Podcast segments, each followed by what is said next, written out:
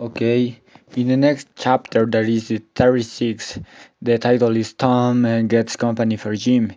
In the night, Huck and Tom uh, began digging with their knives to rescue Jim, but after a while are, are tired, blistered, and realize they have gotten anywhere.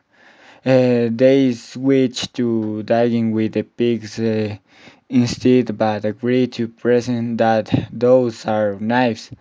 Okay, in the next day, Huck and Tom steal a spawn and clandestine from the house for Jim to use the pens, as well uh, as some plates for Jim to write messages on. Uh, later at night, the boys uh, dig into hood uh, where Jim is impressions and wake uh, him. Much to Jim's pleasure surprise, Jim asks the boys to help him cut the chain of his leg that he might escape immediately.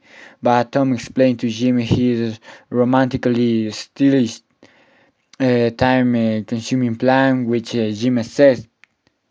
Uh, and finally, in this chapter, it is to Tom credit that when he realized how absolutely impractical a- as giving plan is, uh, he switches to a more practical plan while pretending outside.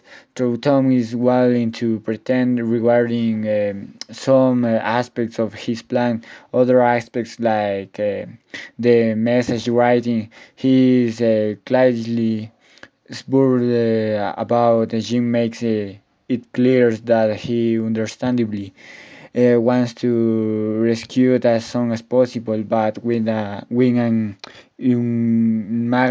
uh, as racist. Uh, Tom persuades Jim to go along with his ridiculous plan.